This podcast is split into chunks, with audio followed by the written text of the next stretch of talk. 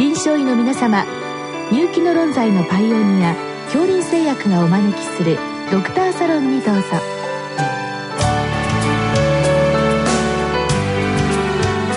今日はお客様に東京医科大学茨城医療センター消化器外科主任教授鈴木修二さんをお招きしております。サロンドクターは青い会柏田中病院糖尿病センター長。山内俊和さんです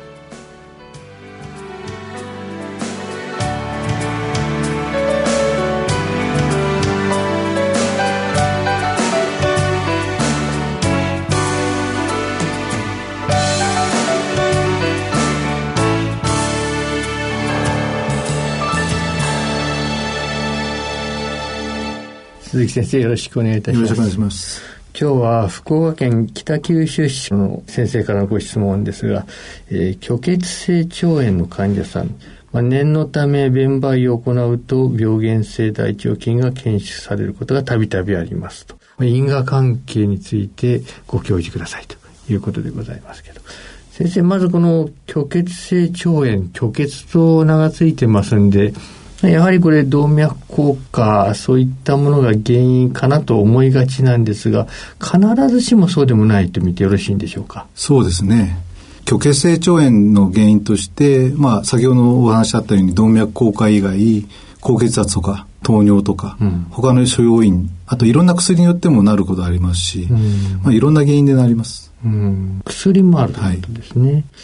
でも実際このご質問ですと病原性大腸菌というのが挙げられていますけど、こういった感染みたいなものも原因としてはあり得るんでしょうか？そうですね。まあ、感染性腸炎と虚血性腸炎の区別が難しい部分がありまして、うん、まあ、この今回のご質問にあったような病態だと2つのことが考えられるようですね。うん、具体的にはどんな感じでしょう？一つは、まあ、最初から、うん、無症候性にその菌を持っている方が、たまたま虚血性腸炎を起こして、うん、便の培養が出る場合と、あの虚血性腸炎用のあの感染性腸炎が起きる。うん、つまり病原性大腸菌なりいろんな菌によって、うん、まあ、腸管粘膜の炎症を起こして虚血性腸炎のような病態を起こすという場合と2つある、うんまあ、病原性大腸菌に限らないかもしれませんけど、まあ、毒素が関連するようなものがあるかなという気もいたしますけど、はい、このあたり分かっているものあるのでしょうか？あの病原性大腸菌の一部の菌にはやっぱり毒素酸性のものがあって、うん、腸管粘膜を壊すことで、そういうものが出てくる場合、ただ、毒素を出さない病原性大腸菌もありますから、うん、そういうのが粘膜障害が元で血流障害を起こさせて、うん、こういうものが出るっていうことが言われているようです。この虚血性腸炎と感染性のもの、鑑別割に難しいという話ですけれども、例えばこれ内視鏡をやった時、見た目の違いといったものはないと見てよろしいわけですか？そうですね。まあ、こういう診断に最近では内視鏡を初期にやることが多いんですけれども、うん、なかなかその病態的に同じようなものを見てしまうんで、うん、カメラではなかなか虚血性腸炎って形で見てしまう場合が多いですね。まあ、なかなか見た目で判断難しいということですね。はいまあ、この虚血性腸炎は確かこれ後発部位は大腸下部、ね、そうです。下行結腸から S 状結腸が多い。ああ。この、そのあたりに多いという理由というのは分かっているんでしょうあんまりはっきりしてないようです。まあ、そうしますと、なかなかこのあたりのところ、まあ、本当に区別つきにくいかと思うんですけれども、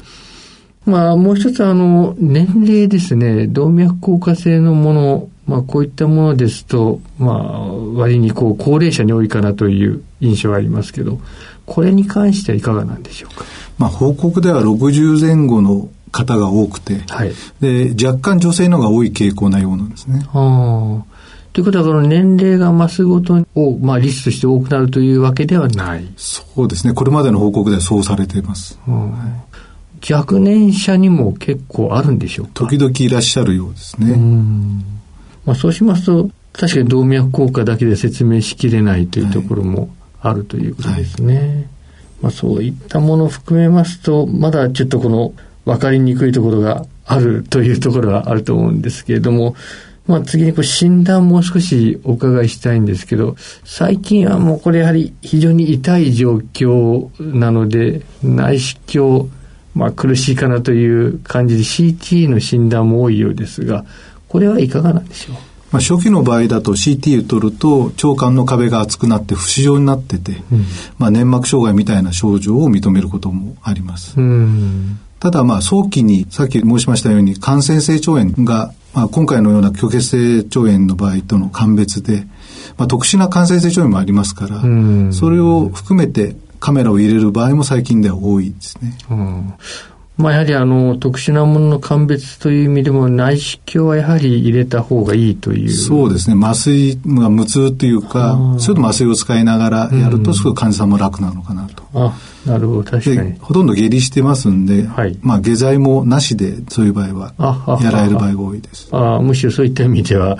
まああの全処置いらないという意味ではかえって患者さんにとって苦しまないところもあるわけですね。そうですねただ問題は、まあ、その腹膜刺激症状のような形や、うん、お腹の症状が強い場合は、うん、まあ、その虚血性腸炎でも絵師型とかまあ、血流障害の場合がありますから、はい、その場合は診断しないと危ないですね。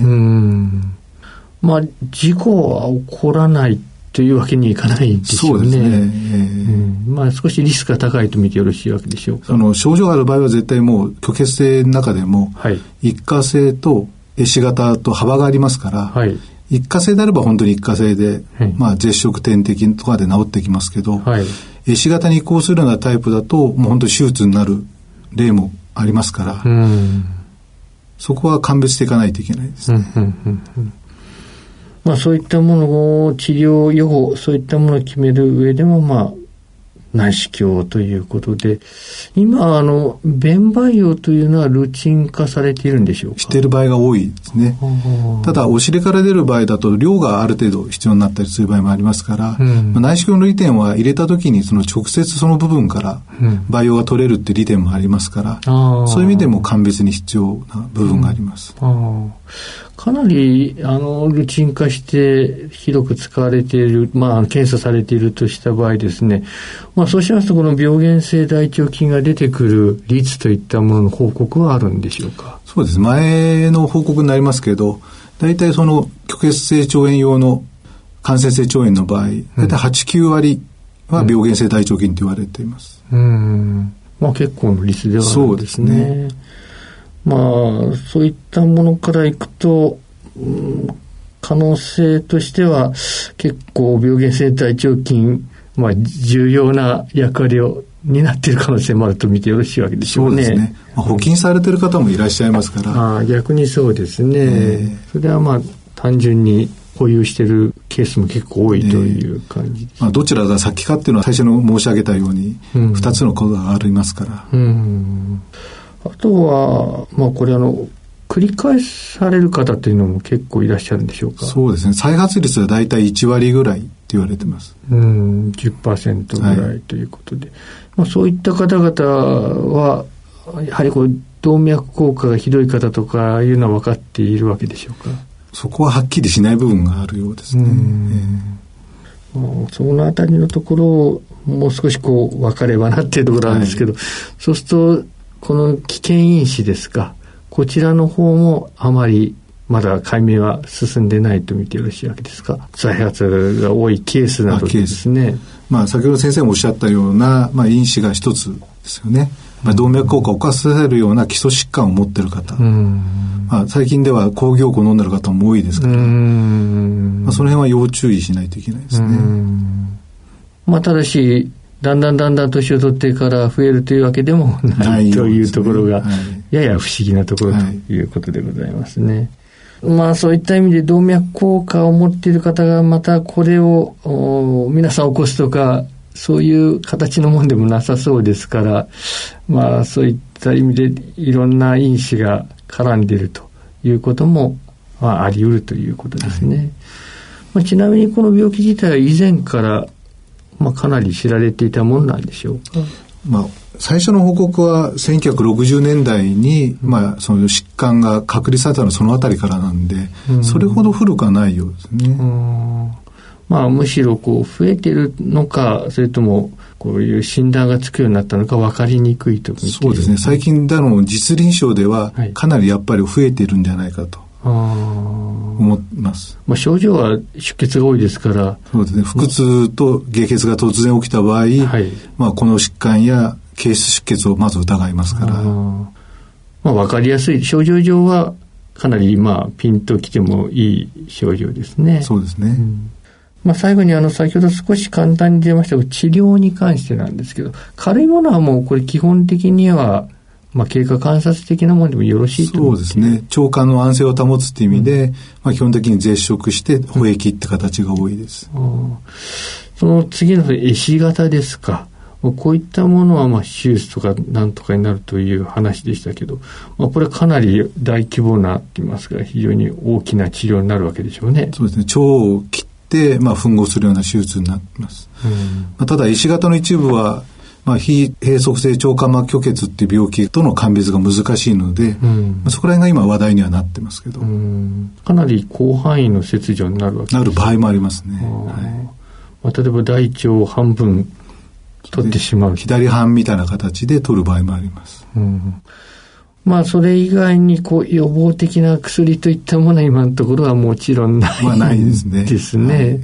この、例えば先ほどあの、抗凝固薬という話がありましたけど、抗凝固薬使っている方がむしろ危険性、リスクがある可能性もあるんでしょうか？その先ほど薬剤の話をしましたけども、はい、それも一つの要因と言われるものもあります。まあ、まあ、そうしますと、なかなかこう、難しいところがあるということですね。そうですね。どうも先生、今日はありがとうございました。ありがとうございました。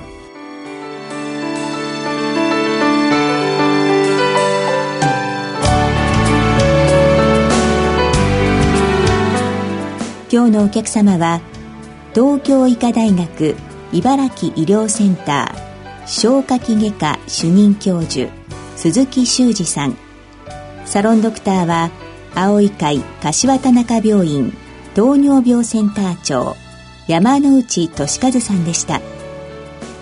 それではこれで恐林製薬がお招きしましたドクターサロンを終わります。